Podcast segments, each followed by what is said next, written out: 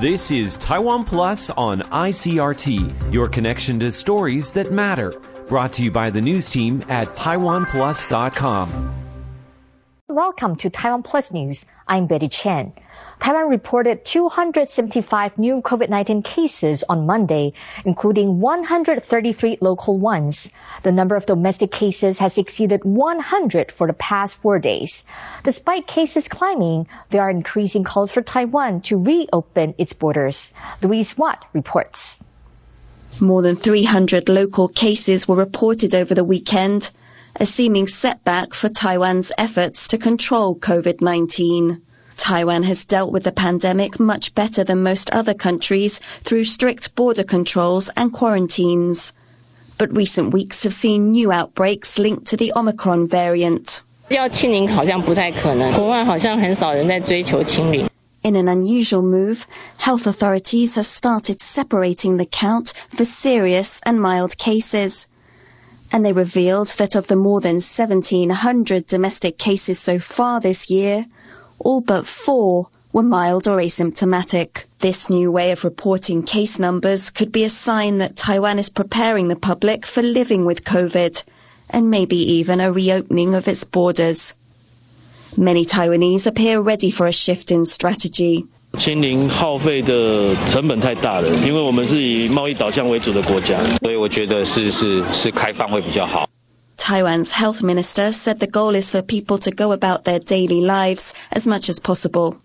是要在趋近正常生活，换句话对正常生活哦，不至于限制、妨害过大，在过正常生活下的积极抗疫。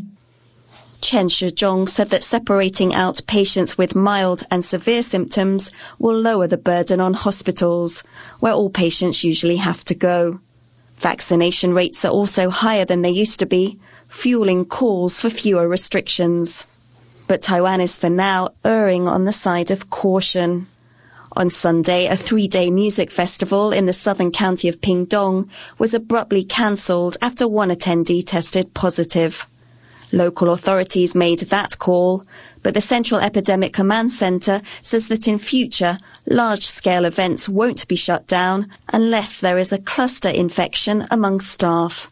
It's another sign of how Taiwan's government is trying to balance preventing the virus and living with it. As Naya Zhou and Louise Watt for Taiwan Plus. Taiwan is marking Children's Day, a day that puts the focus on the importance of future generations. The annual celebration comes as the country's birth rate continues to decline. Eric Gao reports.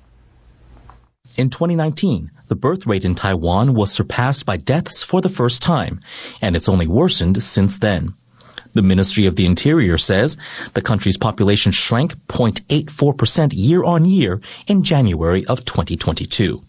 To encourage couples to have more children, the government offers subsidies and financial assistance, including an expanded rental subsidy program announced in March. But spending may have to increase greatly to have the desired effect. 像台湾一年大概政府花在这边的预算大概在一百亿的上下。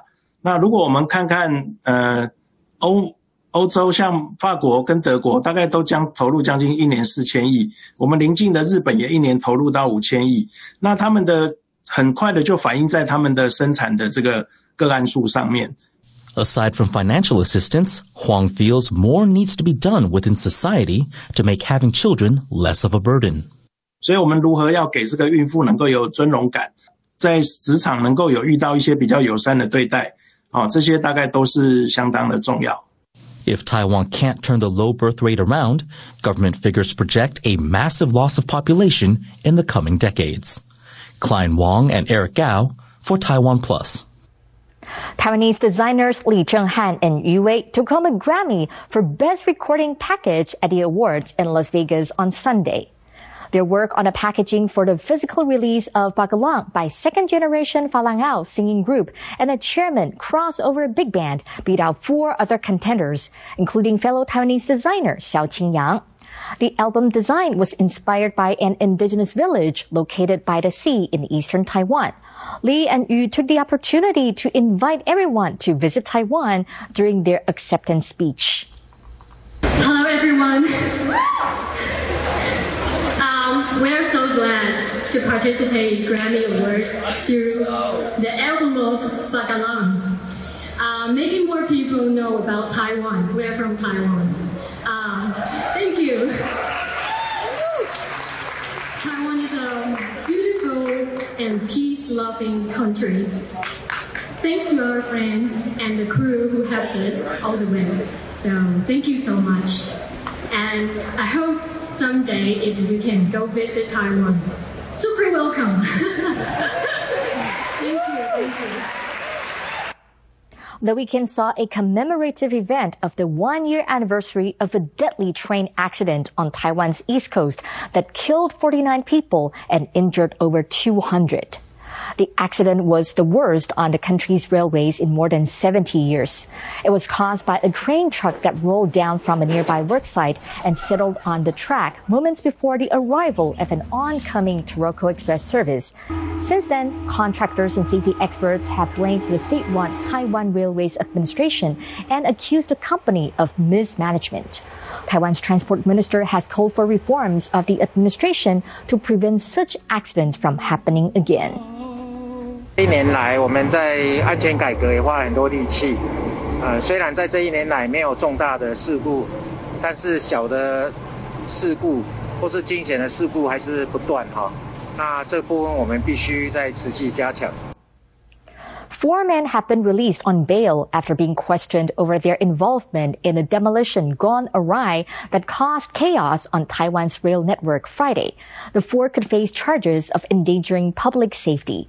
John Van Trieste has more. Free to go, for now. After overnight questioning, police released four men allegedly involved in a mishap that paralyzed rail travel and might have taken lives.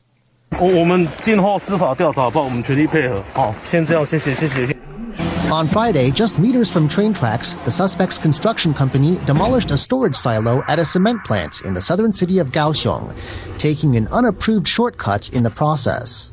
施工计划书是由上而下，哦，就分段是一层一层慢慢的去用大钢牙去慢慢的把它拆卸下来。 Instead, the company knocked the 52 meter high silo down in one go with a crane and wrecking ball. The silo toppled in the wrong direction, hitting a power transmission tower on the way down. The loss of the tower knocked out power to both high speed and regular trains in the area. Over 120,000 travelers were affected by the ensuing disruptions to service, which went on for up to seven hours. The construction firm faces fines and demands for compensation, but that could be just the beginning of the legal troubles the four suspects on bail could face. Prosecutors say they may have violated construction rules laid out in the criminal code, and they say they're working to charge the four with endangering public safety. Damon Lin and John Van Trieste for Taiwan Plus. The coral on Xiaoliuqiu used to be among the richest in Taiwan, but now because of human and natural factors, it's at risk of being irreversibly damaged. Our reporter James Chater visited the island to find out what new rules are coming into force to protect it. Tens of thousands of tourists come to Xiaoliuqiu every month, and the once flourishing coral here used to be a big part of the island's appeal. But now, some are concerned that a combination of human and natural factors are causing irreversible damage to the reefs. Xiaoliuqiu's coral is in crisis. Parts of it have been left barren by high sea temperatures, poor wastewater management, and a surge in tourism. Of Xiaoliuqiu's seven coral zones, three are now classified as disabled, meaning they have coral coverage of less than 10%. Aju was born and raised in Xiaoliuqiu and now takes classes on coral conservation.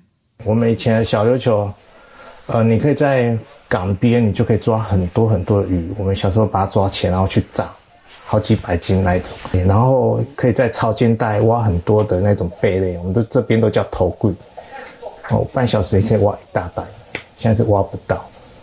To give the beleaguered corals some breathing room, 70% of visitors to the intertidal zone will now have to book online, and the government is restricting the numbers to 300 at any one time. The intertidal zone is the area of shoreline above water at low tide and below water at high tide. But some coral conservationists are concerned that the new rules aren't wide enough.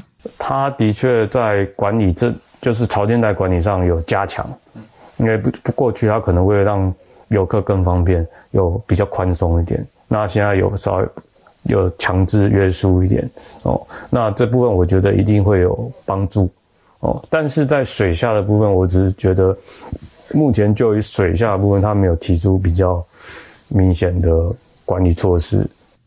A January report by Taiwan's Ocean Conservation Administration found that coral coverage in Xiaoliuqiu's non-diving zones ranged from 6.5% to 31.8%, whereas in diving zones it was only 0.3 to 5.5%. As well as diving, severe bleaching since 2020 has contributed to the coral's dire situation. Bleaching occurs when ocean waters become too warm. As a result, coral expels the algae it needs to survive. 二零二零那时候就就是没有什么台风，没有什么降雨，导致水温一直降不下来，那就造成，所以水温一直维持在很高的 level，呃，很高的那个水准，所以导致珊瑚大白化。Since then, Xiaoliuqiu's coral hasn't been able to fully recover. But despite the significant challenge, Ajit believes a mindset adjustment could make all the difference. 珊瑚是一个很古老的生物，它比恐龙还久，所以我不想要用我们人类的观点去看待这个，而是我觉得我们可以把我们会影响到他的行为，把他自己管理好。或许他本来就有能力自己恢复。Conservationists like Adju are determined to do all they can to protect Xiaoliuqiu's coral, and the marine life that call it home are counting on it. Esnaya Joe and James Chater for Taiwan Plus. Thanks for watching Taiwan Plus News. I'm Betty Chen. For more stories from Taiwan and around the world, please download the Taiwan Plus app. Stay safe and see you next time.